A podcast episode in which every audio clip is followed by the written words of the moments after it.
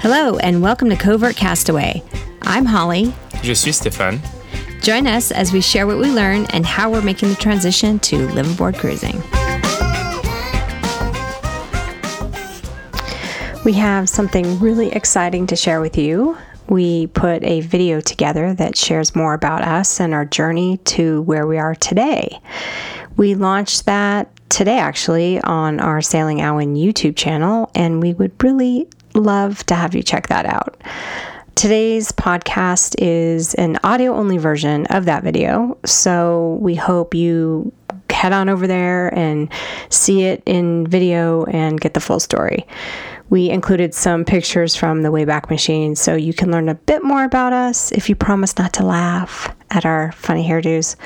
Um, we had a lot of international listeners as well, so we included closed caption versions in multiple languages. We really hope you enjoy, and please do subscribe so you won't miss out on some great, exciting news we have coming up. I hope you enjoy.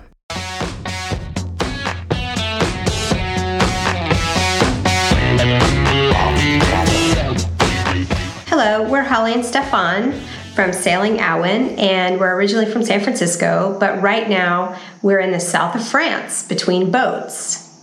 We had a dream, which was to get a catamaran and sail around the world, which we've sort of done. Yeah, we did. We, uh, after five years of preparation, we bought a brand new boat and sailed all the way into the Med. So our plan didn't get disrupted by COVID, so that was good. Right. But even though there was a pandemic that didn't disrupt us, we definitely learned a lot and made a few mistakes, which is what we want to share with you today. So, this is our story. Stefan is originally from Brittany, France, but we met in the US. He's a recovering racer, and on his Moore 24, he'd been doing double handed races to Hawaii. We sailed on his little boat in the bay with our kids, and we also enjoyed more quiet weekends up the Delta. It dawned on me one day if I fell off the boat, he would come and get me, but if he fell off the boat, we could both die. So I started taking lessons at a local sailing club. We started doing bareboat charters with friends in Belize, BVI, Sia Cortez, and Catalina Islands. And pretty soon we would start to talk about living on a boat someday. And that is how it all begins.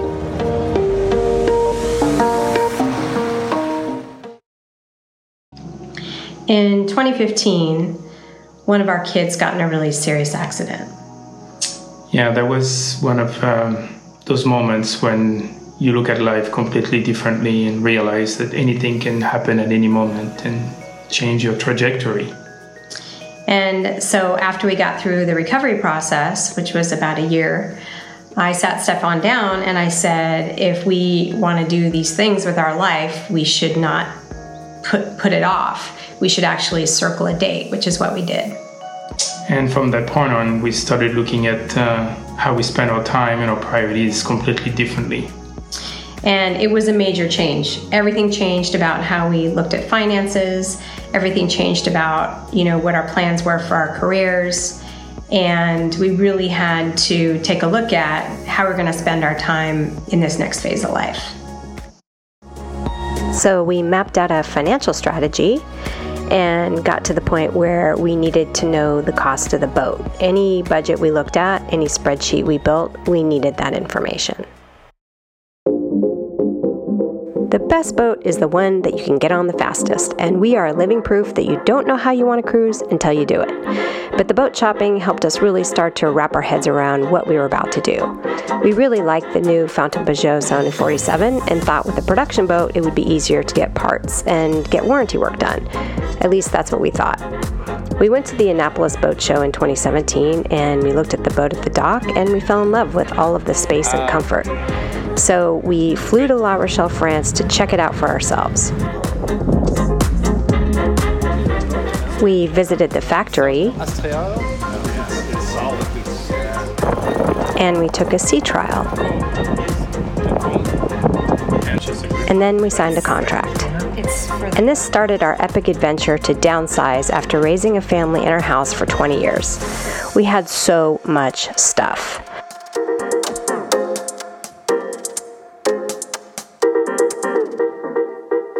This was also about the same time we started our Covert Castaway podcast, just to try to capture everything. Now it was time to get busy. Stefan completed an RYA certification and tested out in Halifax. I'd been bareboat certified by this point, but I needed to do an offshore passage to see if I had it in me. I joined 59 North from Key West to Bermuda, and Andy and Mia were really great. The passage was amazing, with a sampling of great sailing, some bad weather, upwind and big waves, and of course, the Bermuda Triangle. Next, we flew to Italy to meet up with some Saona 47 owners. We got to see what they liked and didn't like after a couple of years and how they set up their boats. Then we headed to our cabin in Tahoe for the winter. How are you liking your powder day? I love it. In February, our boat came out of the factory, and Stefan went over to oversee everything as the boat got put together. So it's all well and good until COVID hits, and Stefan flew home, and we moved to Tahoe full time, which forced us to get rid of a lot more stuff and work on our snowboarding. June 2020 arrived and the borders opened up to French nationals and spouses. So we packed everything to move onto the boat and headed to France. And we were the only people crazy enough to travel. With just two suitcases and two duffel bags, we headed to La Rochelle Marina. We met our boat on the dock and started all the work getting ready to leave.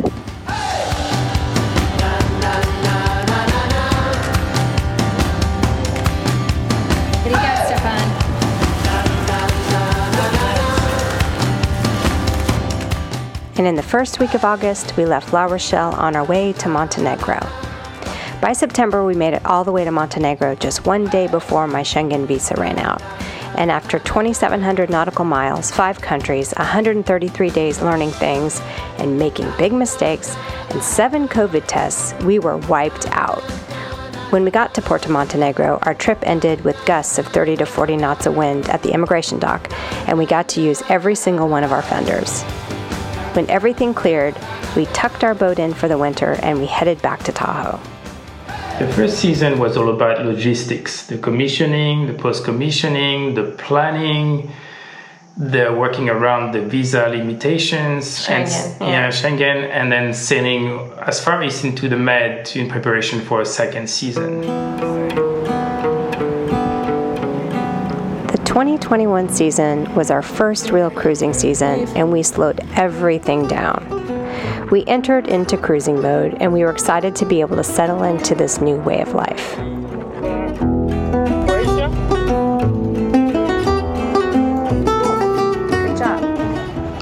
When we got to Croatia, we decided to hire a skipper, Nick Hathaway from 45 Degrees. We wanted him to teach us how to Med moor with only two people.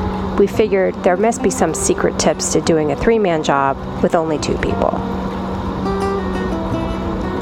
We got better at it, but it takes practice. Kim, wa- Kim wants to know if we're tucked away safe and Yeah, it's sound. sunny. I have my glasses on. yeah. Yeah, it's like So you can't see the instruments, but we're going right now. It's 25 knots a wind. appearance. What is what is it, Nick? Is this the Bora? It's like no, no. This is this is uh, this is Tramontana.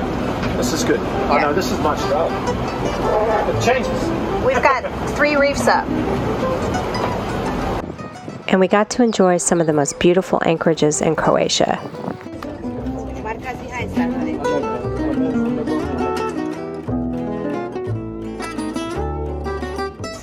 But then it was time to head to Greece. In Corfu, we met up with our friends from Blue Saga, who we buddy boated with through the Ionians. We toured the sites. We saw some of the most beautiful water in the world.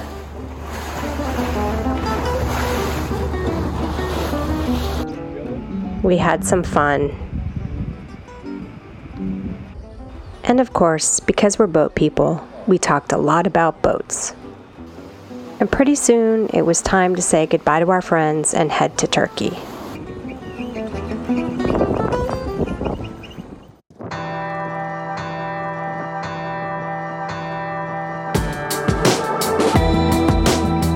We can't say enough great things about Turkey. We would be here all day, but it is absolutely some of the best cruising grounds in the Med.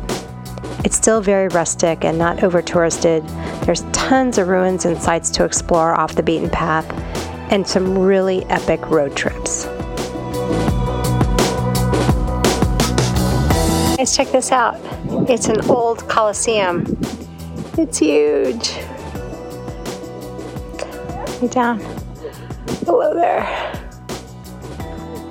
Pretty awesome.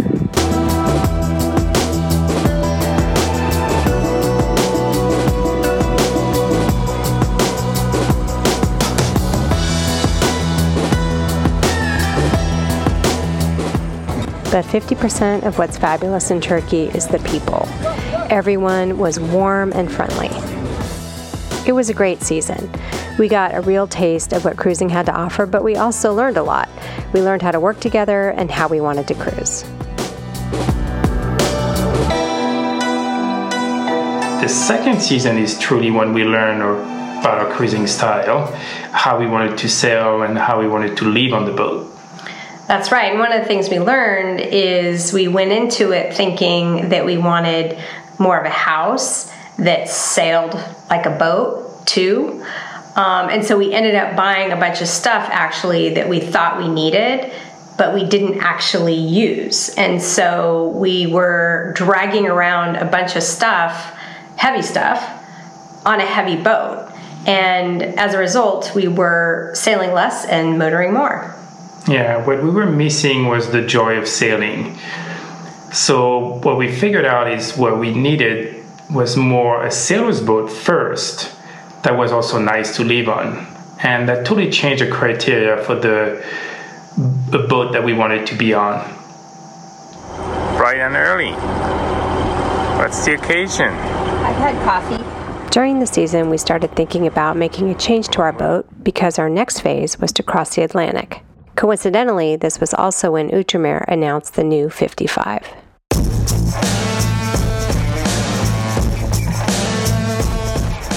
The new 55 was out of our league, but the changes they made were huge. Their other boats up to this point were built by sailors for sailors, and were just missing that something that made it feel more like a home. We called Matthew at Outremer and we asked what his plans were and if there were any upcoming models based on what they did on the 55. He invited us to come for a couple days and get on a 51 and a 55 and see for ourselves, which we did. Holly, Holly. Est-ce que tu vas pratiquer ton français? Oui, c'est bon.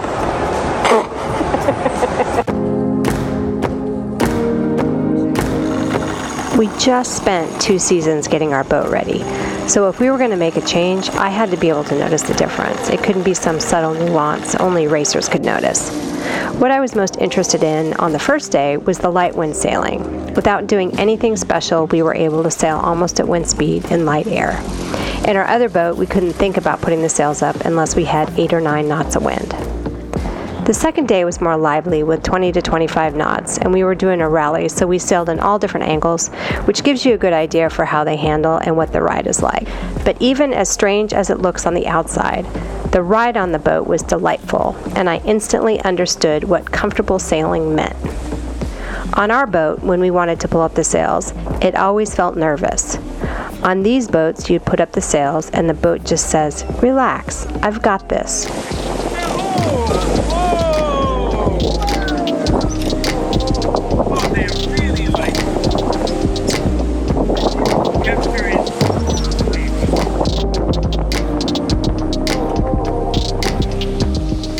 While the boat is a bit more technical to sail with the dagger boards and all, it was practical. I could reach everything and it was easy to handle and gave a ton of feedback. It was pretty much a done deal after that. We flew back to Turkey, winterized the boat, and put it on the hard. We found a broker and we listed the boat for sale.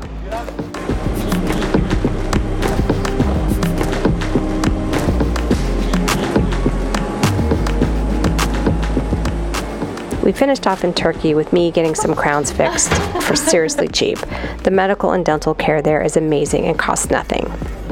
Then, right before we left, we learned we had a serious buyer, which we were happy about, but we were also sad to say goodbye to the boat. This is it. We're closing our one for the for the winter.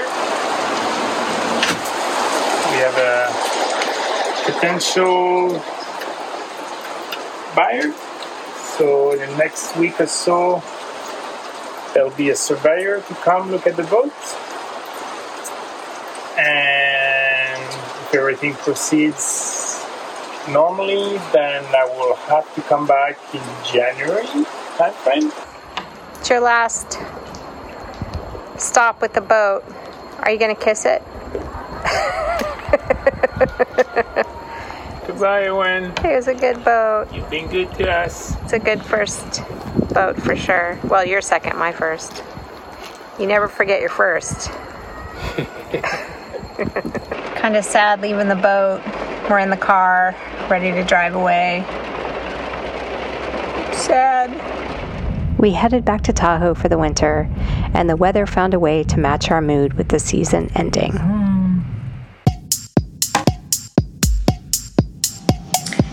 We are so excited because we get to share with you what new model of Outremer we're getting, but not today. No. It's going to be launched in just a couple weeks. So if you do hit subscribe and follow us, um, you can hear about it on an upcoming video. Yeah, I cannot wait for the announcement so we can speak freely about it. So for a particular boat, it's going to come out mid 2023, so about a year from now. Um, so what we're currently going through is the boat buying process, second time around. Uh, but it's still fun to uh, look at options and looking at the trade-offs. We kind of geek out on all the Yeah, a little too much. A little too much, yeah. Um, And time flies, right? You know, a year's going to go by really quick, but Yeah, yeah. we Well- have to get all these choices in because of some of the supply chain issues and stuff. So Mm-hmm. it's been fun.